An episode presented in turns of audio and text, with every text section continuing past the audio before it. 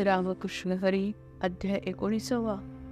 भक्तलक्षणे धर्मलक्षणे M व नियम. श्रीकृष्ण उद्धवाला म्हणाला उद्धवा एखाद्या पंडिताने शास्त्रज्ञानाच्या बळावर प्रपंच मिथ्या आहे असं कितीही प्रभावी प्रतिपादन केलं तरी ते ज्ञान केवळ शाब्दिक असल्यामुळे व तो पंडित त्या ज्ञानाप्रमाणे आचरण करीत नसल्यामुळे साधकाचं समाधान होत नाही. पण साधकाने श्रवण मनन सोडू नये. कालांतराने त्याचं त्यालाच प्रापंच प्रपंचाचं क्षणिक स्वरूप व आत्म्याचं शाश्वत स्वरूप समजतं आणि त्याची कल्पना विरून जाते. त्याला सर्व चराचर एकच आहे व आत्मज्ञानाचं साधनसुद्धा वेगळेपणाने खरोखर अस्तित्वात नसतं. अशा प्रकारे सत्य ज्ञान होतं. आत्मानुभव आला की बंध आणि मोक्ष द्वैत आणि त्याचा निराश करण्याचं साधन हे आपोआप गळून पडतं. ध्यान आणि ज्ञान यातील द्वैत दूर होतं आणि उरतं तर काय? माझी भक्ती. त्या भक्तांचं स्वर्ग सुख अर्थ स्वार्थ परमार्थ सर्व काही मीच होतो. त्या भक्ताच्या भावनेप्रमाणे मीही त्याच्यावर अपार प्रेम करतो. श्रुती व स्मृती या यांना शब्दांनी जे समजलं नाही ते माझं स्वरूप अशा भक्तांना कळतं. आणि मी त्यांचा कोणताही शब्द खाली पडू देत नाही. मी सर्वस्वी त्यांचाच होतो.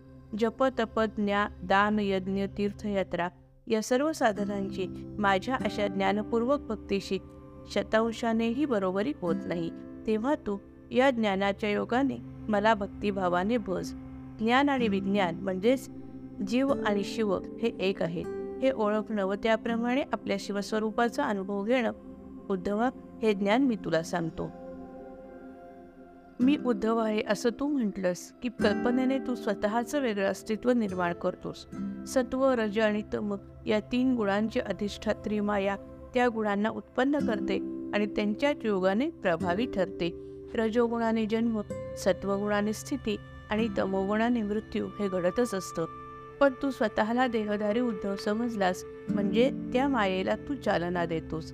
ते गुण म्हणजे तू नसून तू केवळ चैतन्यरूप आत्मा आहेस. प्रपंचाचं भान मृगजळाप्रमाणे मिथ्या असतं. मग सत्य काय आहे? सत्य हेच की तू जन्म मरण विरहित आहेस. तू तू त्रिगुणांना स्पर्शही करीत नाहीस.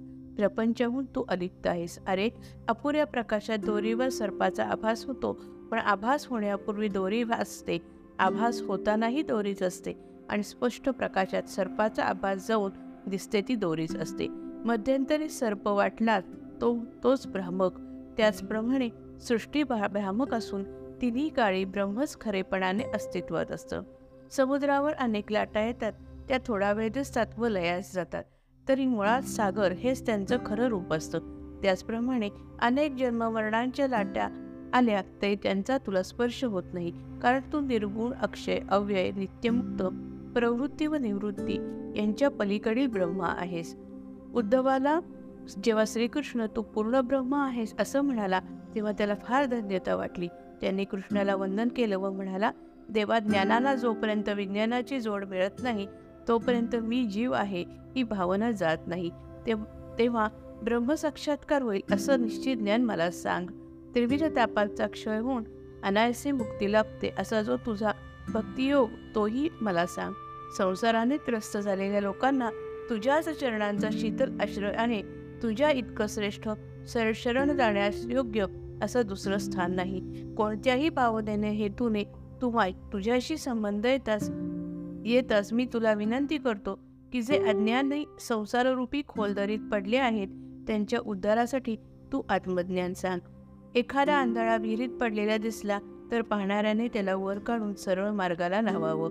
हे जसं त्याचं कर्तव्य आहे तसं त्यांच्या उद्धारासाठी तुला विनंती करणं मला माझं कर्तव्य वाटतं. श्रीकृष्ण म्हणाला भारतीय युद्धानंतर युद्धात झालेल्या संहारामुळे धर्मराजाला फार खिन्नता वाटत होती. तेव्हा त्याला भीष्माचार्यांकडून राजधर्म दानधर्म मोक्षधर्म आणि ज्ञान विज्ञान वैराग्य इत्यादी बहुविध ज्ञान व उपदेश मी देवविला. तेच ज्ञान आज मी तुला सांगतो उद्धवा. पुरुष प्रकृती महत्त्व पंचन पंचतन्मात्रा व अहंकार मिळून एकूण नऊ तत्व होतात. शिवाय पाच ज्ञानेंद्रिये पाच कर्मेंद्रिये व मन मिळून अकरा तत्वे होतात. पंचमहाभूत आणि त्रिगुण मिळून आठ तत्व धरली म्हणजे एकूण अठ्ठावीस तत्व होतात. सर्व स्थिरचर पदार्थांमध्ये अठ्ठावीस तत्व असतात. व जीव हे व जीव चैतन्य हे सर्वात समसमान प्रतिबिंबित झालेलं आहे. त्यानेच नाम रूप व अभिमान प्रकट होतात. हे जीव चैतन्य म्हणजेच आत्मा सर्वत्र समान आहे. हे समजणं म्हणजेच शुद्ध ज्ञान होय. ब्रह्मदेवाने देहाधिक सर्व काही व्यापलेलं व्यापलेलं आहे. माफ करा. परब्रह्माने देहाधिक सर्व काही व्यापलेलं आहे असं आपण म्हणतो वाचतो बोलतो. पण जोपर्यंत तशी अनुभूती येत नाही तोपर्यंत आपण स्वतःलाच परब्रह्माहून वेगळं मानत असतो. पण ज्यावेळी शुद्ध ज्ञान हे परब्रह्माचं प्रत्यक्ष अनुभवरूप अस्तित्व सिद्ध करतं तेव्हा त्या ज्ञानाचा सुद्धा लोप होतो. व या अनुभवालाच विज्ञान म्हणतात. या तिन्ही गुणांचं सर्व कार्य त्यातही परब्रह्म असल्यामुळेच घडतं. पण ते परब्रह्म मात्र गुणाप्रमाणे नाशवंत नसतं. मातीचा घट फुटला किंवा घर पडलं तर त्यांना व्यापून असलेलं आकाश जसं अबाधित राहतं त्याचप्रमाणे सृष्टीत कितीही बदल घडले तरी आत्मतत्व म्हणजे सत किंवा शाश्वत ब्रह्म अविकारी व अविनाशी राहतं. आत्मतत्व हे अखंड एकरस आहे याला चार प्रमाण आहेत. वेदवाक्य अर्थात श्रुती. सर्वत्र केवळ ब्रह्मच भरलेला आहे दुसरं काहीच नाही. या अर्थी एकमेव द्वितीय ब्रह्म असं वाक्य आहे. दोन प्रत्यक्ष प्रमाण. सर्व स्थिरचराचा नाश होतो हे आपण प्रत्यक्ष पाहतो. हे दुसरं प्रमाण. ऐतिहासिक प्रमाण. मार्कंडेयांसारख्या ऋषींनी कल्पांत पाहिला आहे आणि त्यांनी सांगितलं आहे की प्रपंच नष्ट होतो. चौथं प्रमाण. शास्त्र प्रामाण्य व अनुमान. प्रपंचाचं भान मिथ्या ठरतं हे शास्त्रानेही सांगितलं आहे व तर्कानेही पटतं. कसं? आत्मतत्व एकच आहे पण त्याच्या संबंधी लोक अनेक कल्पना करतात. त्या कल्पनांचा टिकाव लागत नाही. वस्तू सुतापेक्षा वेगळा वस्तू माफ करा वस्त्र सुतापेक्षा वेगळं नाही. त्याचप्रमाणे प्रपंचही पर प्रपंचही ब्रह्माहून वेगळा नाही. हेच अनुमान प्रमाण. उद्धवा स्वर्गादी सुखाचं वर्णन वाचून त्यांची अभिलाषा निर्माण होते.